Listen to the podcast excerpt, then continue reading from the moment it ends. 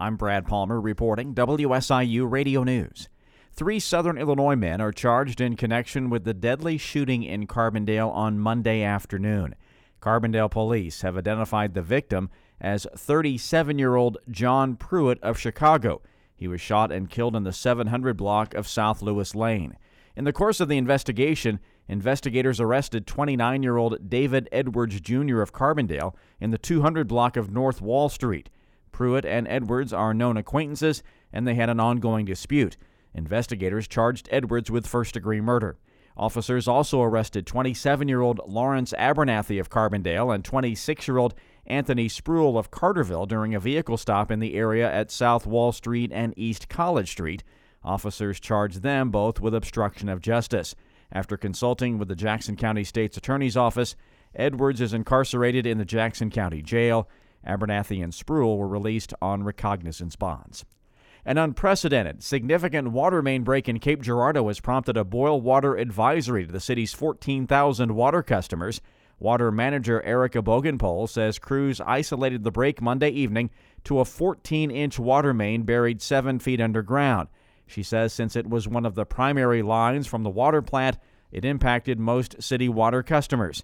Bogenpohl says they're blaming the break on the drought. That's kind of a double edged sword for us. So not only is the ground dry, which is causing movement, but additionally, it's put a significant strain on the water system itself. So we've been putting out high pressures and, and high volumes of water. The city says customers should limit water usage to essential needs and use bottled water or water that's been boiled or cooled for drinking, food preparation, and hand washing. A boil water advisory means there's no known problem with the water, but low pressure means a problem could develop. All of Southeast Missouri State University's campuses are being closed and classes canceled tomorrow due to the citywide water situation. Residence Hall students who can safely travel home are encouraged to do so to reduce the demand on the limited water capacity on campus. Once water is restored, the campus will be on a boil water order until further notice. SIU and the Boys and Girls Clubs of Southern Illinois signed a commitment Tuesday to open up opportunities for members and students. The club will provide students with volunteer and internships, which gives them more mentors for the kids.